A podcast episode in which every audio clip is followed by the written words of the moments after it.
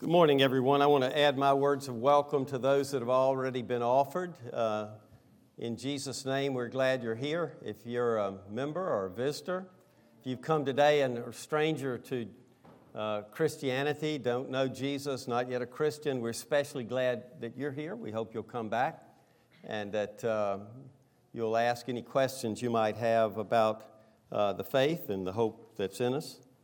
Uh, we're going to read from Luke 14 today. Uh, this is the last sermon I plan from Luke 14 for now, at least.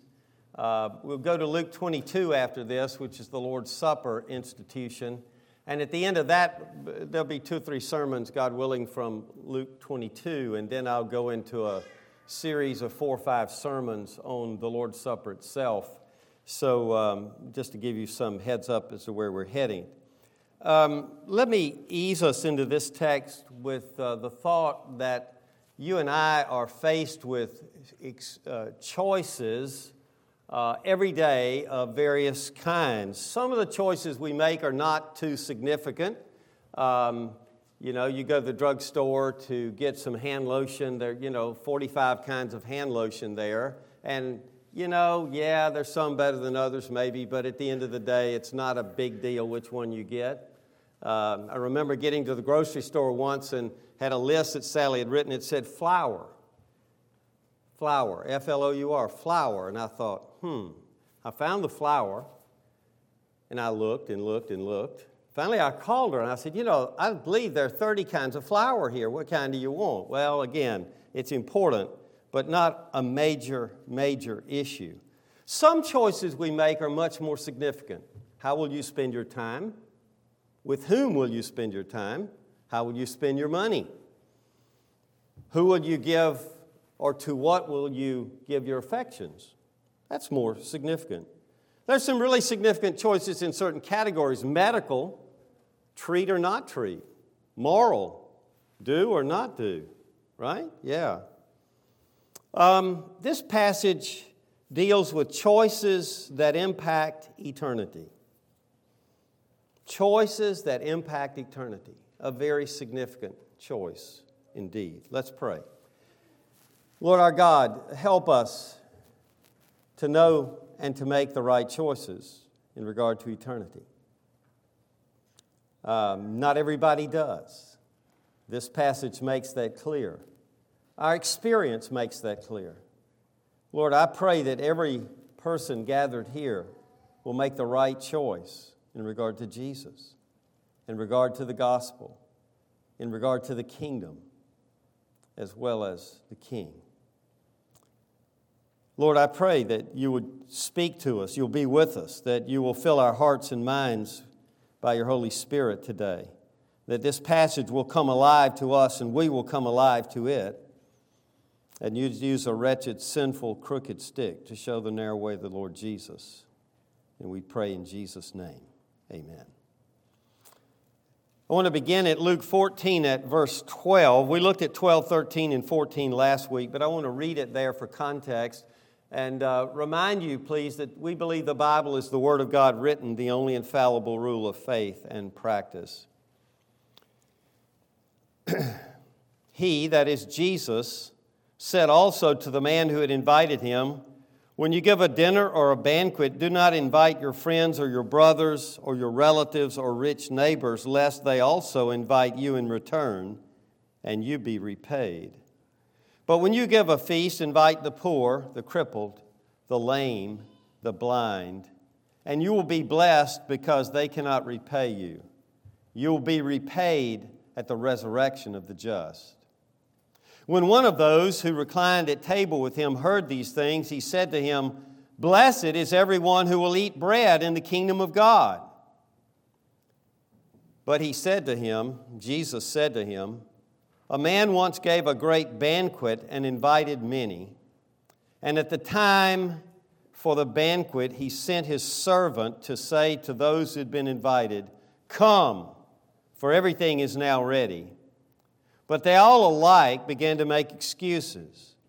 The first said to him, I bought a field and I must go out and see it.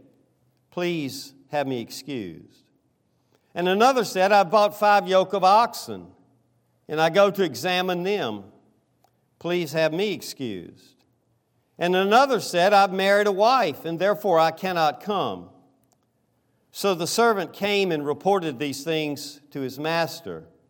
Then the master of the house became angry and said to his servant, Go out quickly to the streets and lanes of the city, and bring in the poor and crippled and blind and lame.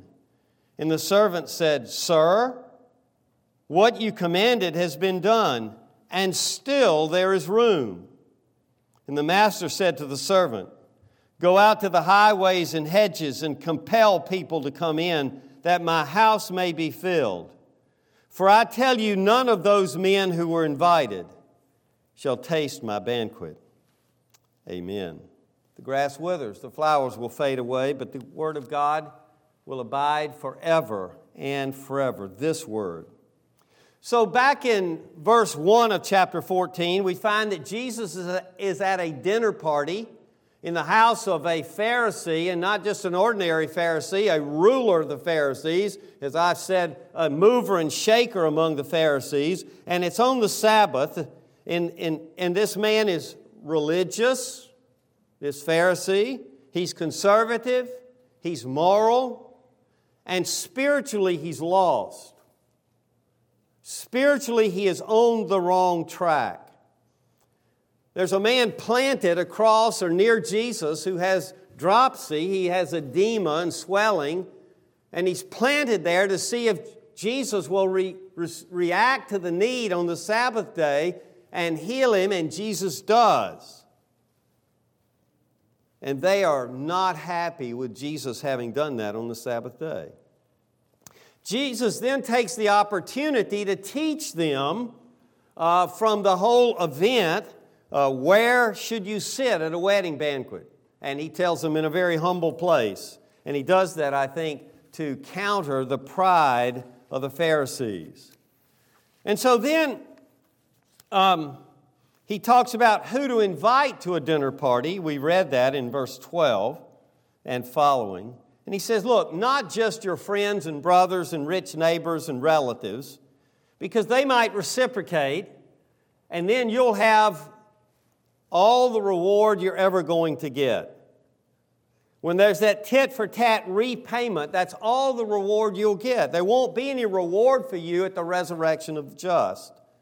And so, if you see saying, look, if you only want an earthly reward, then do that but why would you do that when a greater heavenly eternal reward is possible?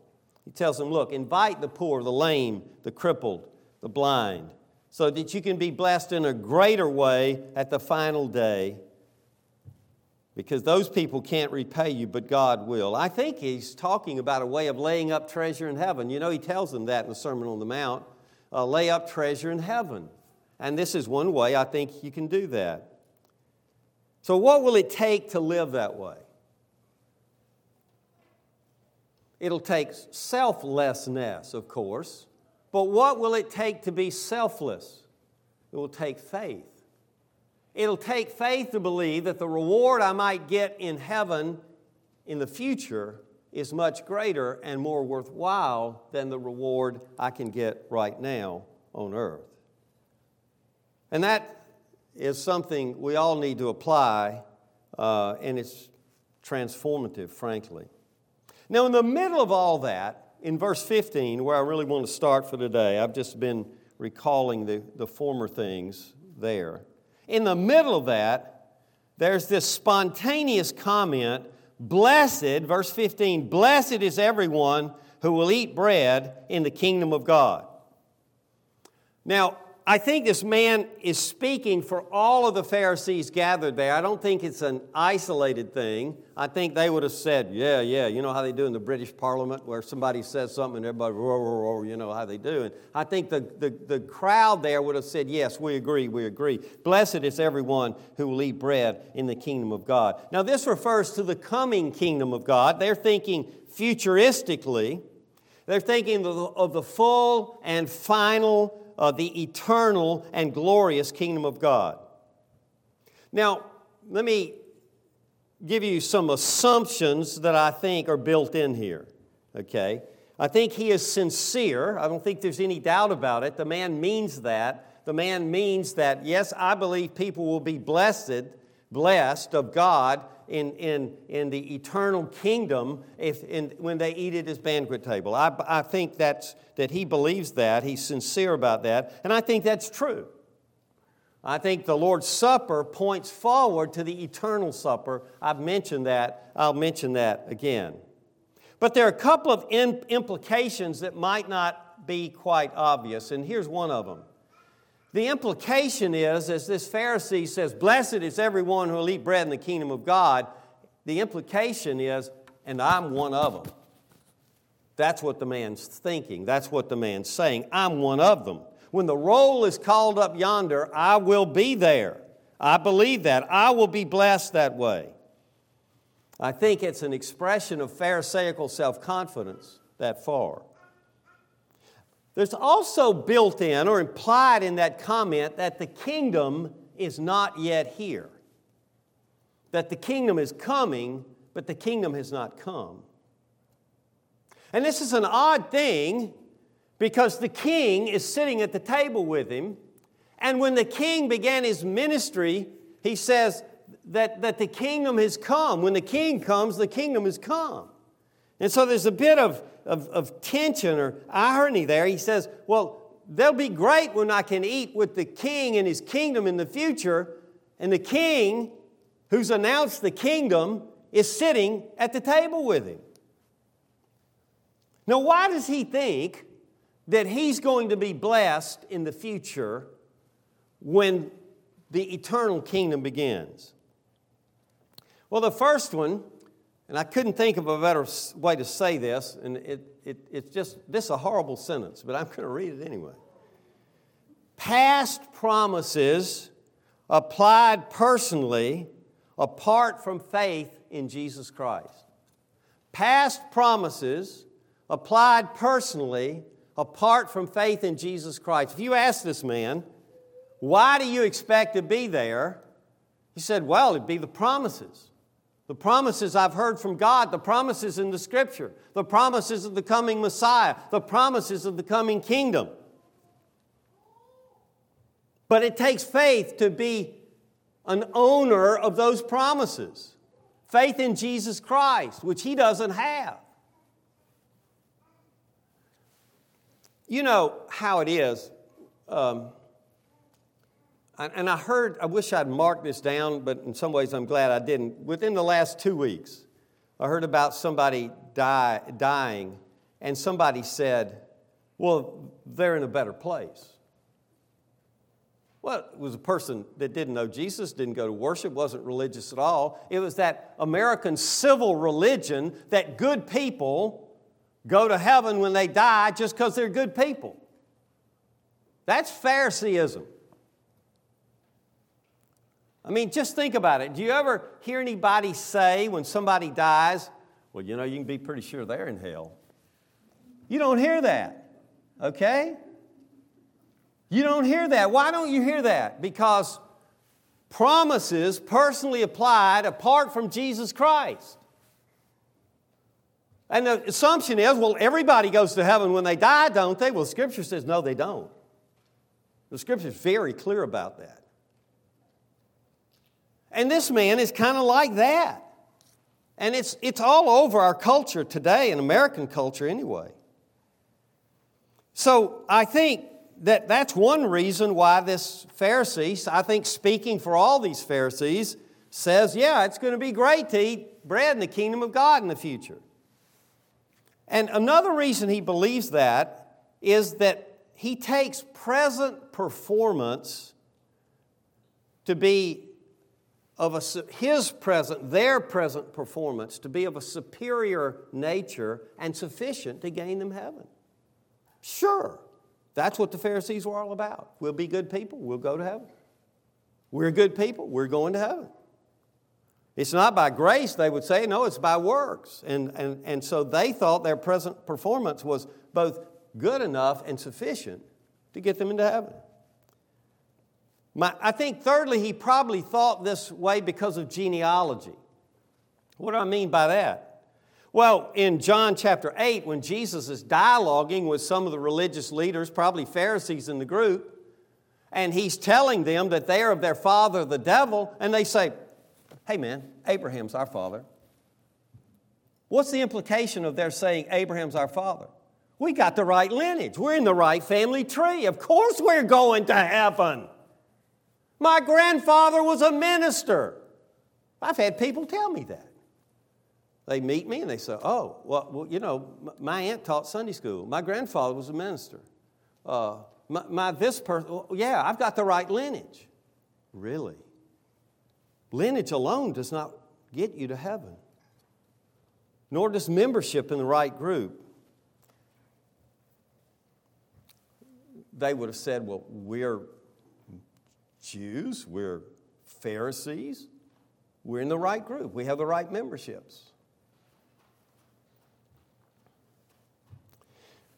His future hope, their future hope, seems to have nothing to do with Jesus. And Jesus is reclining at table with them. Isn't that astounding? I have asked people in my ministry, Do you hope to go to heaven when you die? Yes. Why? And the answer they would give never mention Jesus Christ. It's just like this event never mention Jesus Christ. You can eat with Jesus and not see Jesus. You can eat the Lord's Supper and not see Jesus. You say, nobody could do that. I did it for at least eight, 12 years. I did it for at least 12 years before I was converted. Yes, you can eat the Lord's Supper and not see Jesus. Yes, you can eat with Jesus and not know who He is and how important he is. So, this man's just kind of blurted this thing out spontaneously, and Jesus, never one to miss a good opportunity, especially at a dinner party, tells a parable. uh, you'd have to be bold to invite Jesus to your party, wouldn't you? So, he said to him, A man once gave a great banquet and the man who gave the banquet is the God figure in the story. And um, at the time for the banquet, he sent his servants to say to those who had already been invited, Come, for everything is now ready. Let me stop there and I'll come back to it in just a minute because there are various stages and various invitations that are given, and I want to help make them clear for you, okay? All right, so he says, Look, those who had been invited.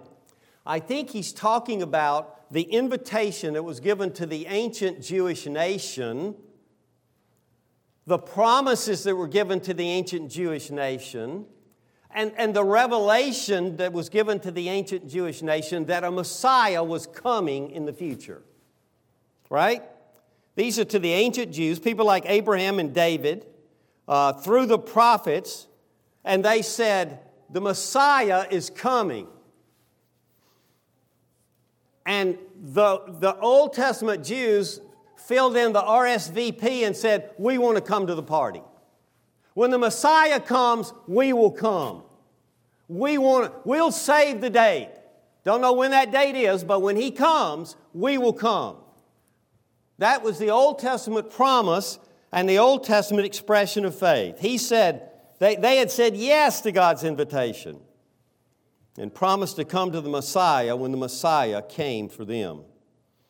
And so the servant goes to those people, the Jewish nation, and says, Come, everything is now ready. So we go from the Old Testament Jewish nation to then the present tense of the Luke 14 Jewish uh, nation. And the, and the servants say, Come, everything's now ready. It was done through John the Baptist and through Jesus. Jesus said, Come to me, all ye that labor and are heavy laden, and I will give you rest. Everything's now ready. I often say that at the table. Come, everything's now ready. Jesus had come as, as the Messiah. He's going to live a perfect life for them. He's going to die a substitutionary death for them. He's come for them, and we must come to Him. That's what He's saying. I've come, you must come to me. And they didn't come. They all alike began to make excuses. Now, it's interesting the excuses um, that are made. They all think, if you read these through, okay, they all alike began to make excuses, verse 18. The first said, I bought a field and I must go and see it. Please have me excused. Another said, I bought five yoke of oxen and I go to examine them. Please have me excused. And another said, I've married a wife and therefore I cannot come. And they say, well, surely those things are sufficient to have me excused from this man's party. And, and listen, I, I want you to realize, I, I, think one of the crucial things uh, that's, that's kind of in this, but not written into this, is this. There's not a one of them that says, I can't come, I'm going to go rob a bank. I can't come, I'm going to go kill my neighbor. I can't come, I'm going to go commit some big sin. Everything they list, listen, people, listen carefully, warn your friends and neighbors. They say, I can't come and I'm going to do something that's okay. I married a wife, I bought a field, I've got, I bought, an oxen, bought some oxen. What's wrong with that? Nothing's wrong with any of that stuff unless it keeps you from Jesus. And you can miss that in the passage. You can think, well, they wouldn't come because they were going to do sinful things. No, there was nothing sinful in this list. But anything that keeps you from Jesus is sinful, pure and simple, right? Now, the first one said, I bought a field, must go out and see it. Please have me excused. And you think, the guy's either a nut, you know, why would you buy a field you hadn't seen? I think he probably had seen it. I think he idolized it and just had to go look. You know, just go look.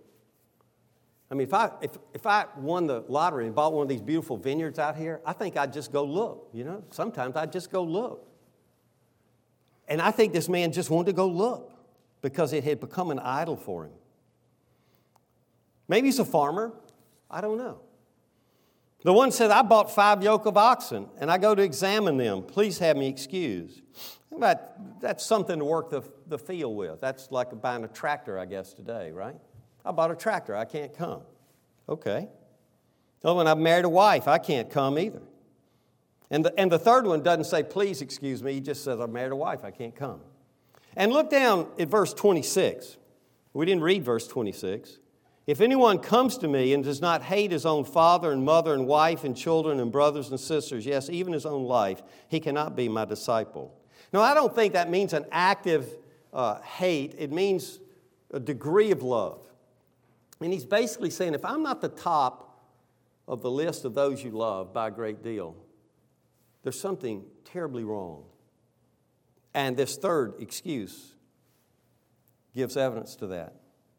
So the summary is this the invitation came to the Old Testament Jews, the invitation came to the New, and they said, Yeah, we'll come when the Messiah comes. And Jesus came and said, I've come, come to me, and they wouldn't come. And they said, Look, my business, my possessions, my family, and my fun, my fun prevent my coming. Does that sound familiar to you? It sounds very familiar to me as a pastor. You wouldn't believe all the stuff I've heard over the years of why people couldn't be involved in the Lord's church. Why the people couldn't be in the Lord's house on the Lord's day and worship God in accordance with His commandment. You would not believe some of the stuff I've heard. People don't tell me, hey, uh, Pastor, I can't come this morning, I'm going to watch pornography. They don't tell you that. They just tell you, you know, I'm going to go fishing and, you know, I can commune with God while I'm fishing. Really? Well, let's just do away with all the churches and become fishermen, right? No, wrong. He says, Come, worship me. Worship me with other believers. Worship me with a certain order and way.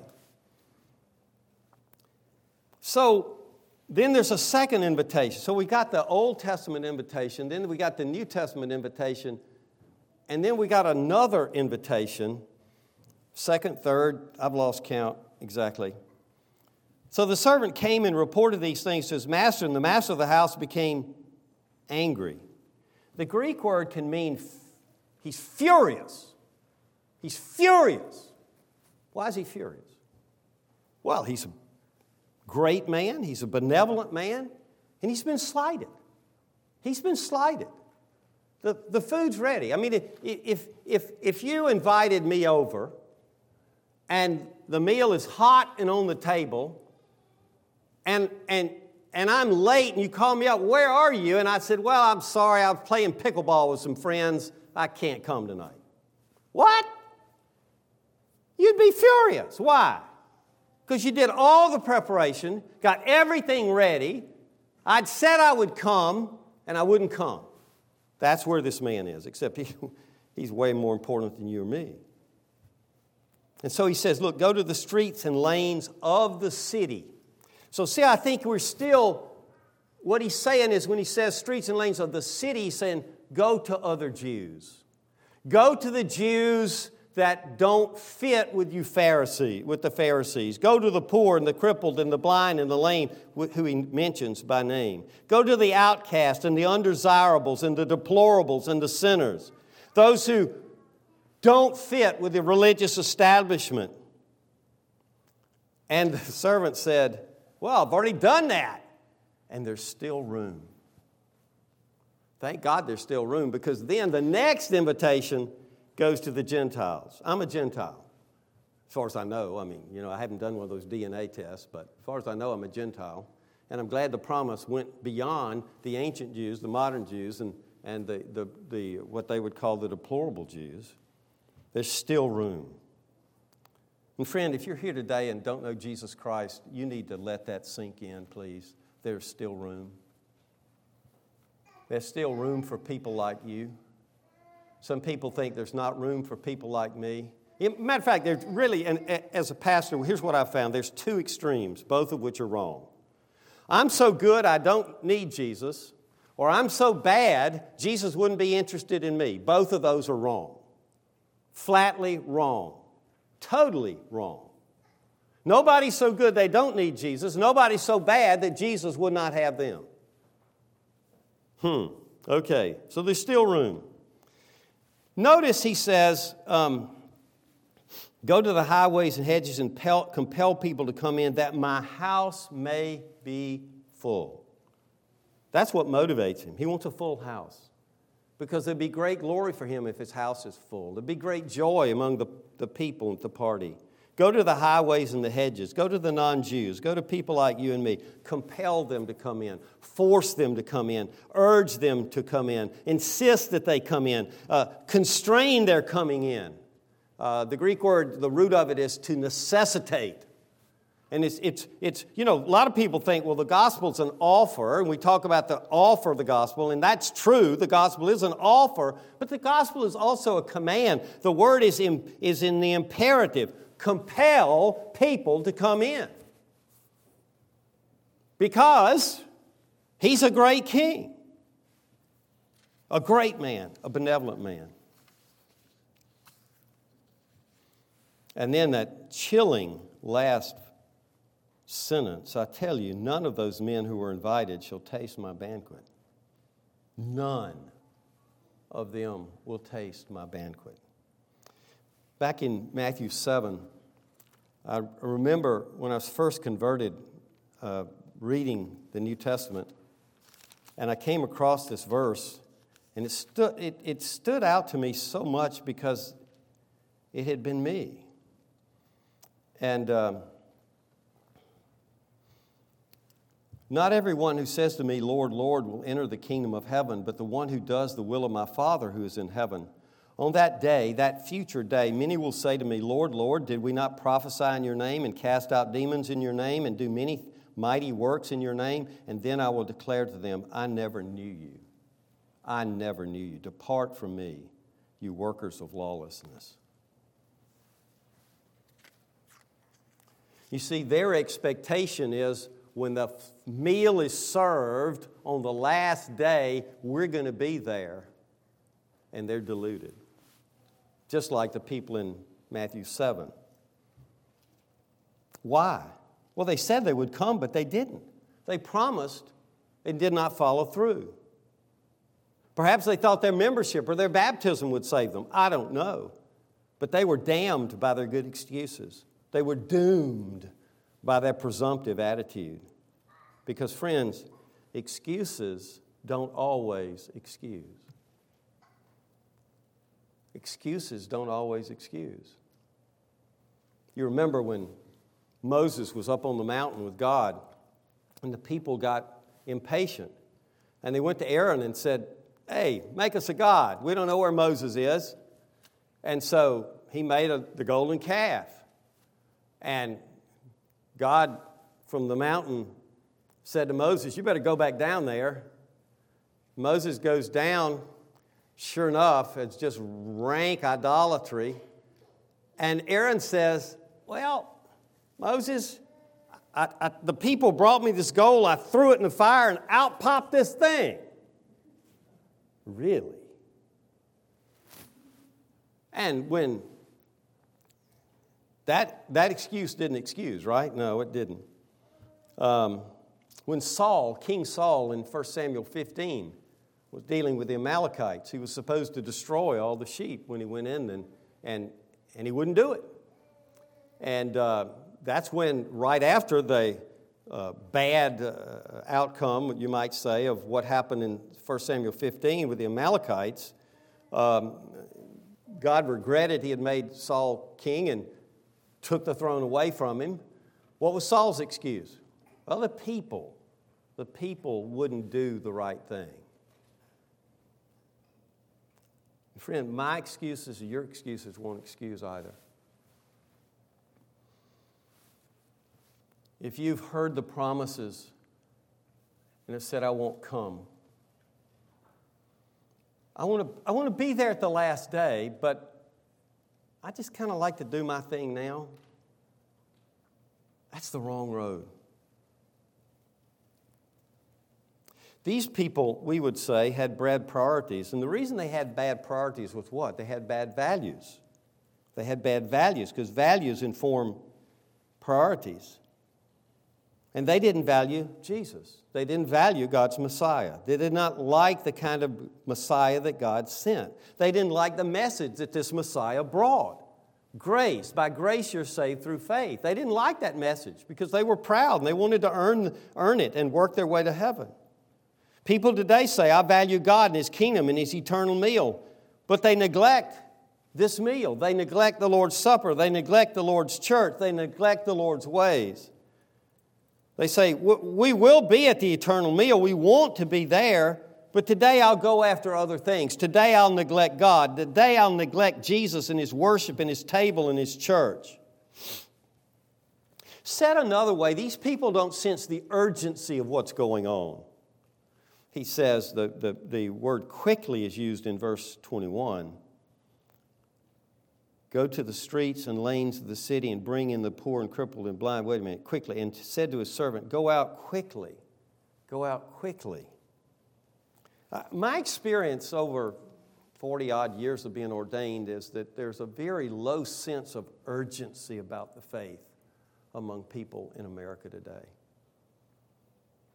Maybe that's not with you, I don't know. But in general, I'd say there's a very low sense of urgency.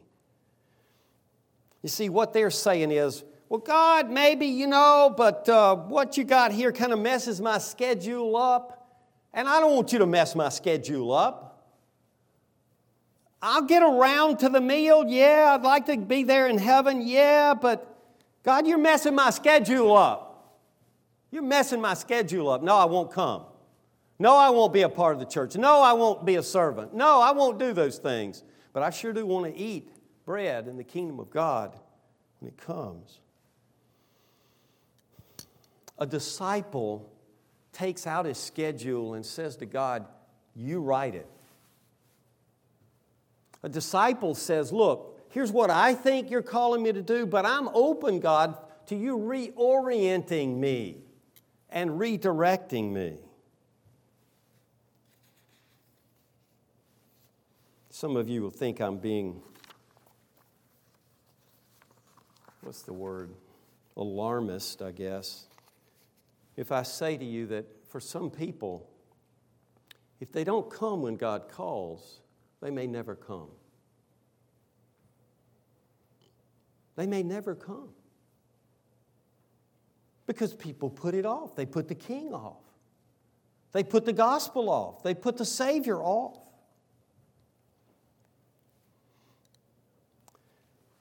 You know, um, there's something in this passage for all of us to repent of. Here's another way to come at it they were taking God lightly. Do you do that? Do I do that? When? How often? Yeah, we do, don't we? We all do. And we need to figure out when and where and how. And we need to repent of taking God lightly. The good news, in one sense, is that Jesus never took his Father lightly. He ne- never took the righteous demands of the law lightly, lightly. He took his Father perfectly seriously for us. He kept the law for us and died for us. He'll come again for us. He knew that we couldn't be redeemed unless he took God very seriously. I mean, you remember in Gethsemane. Father, he prayed, Father, if it's possible, Father, let this cup of your wrath pass from me. Father, if it's another way to save them, I don't want to die on the cross. Father, but nevertheless, not my will, but thine be done. That is taking God very seriously. That is taking the whole plan of God very seriously. And so Jesus never had to make excuses for himself or for his people because he took away the sins of his people and gave them his righteousness. That's the reason he can say, Father, forgive them, and the Father does. In this passage, it says, Come, everything's now ready. Come, there's still room for any sinner. Friend, don't let okay things, things like oxen and fields and family, keep you from Jesus.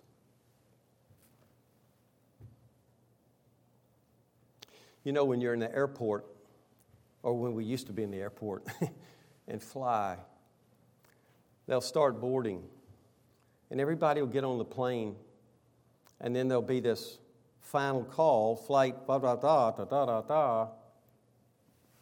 The door's going to be closed in a minute. You see, there's urgency. I don't know.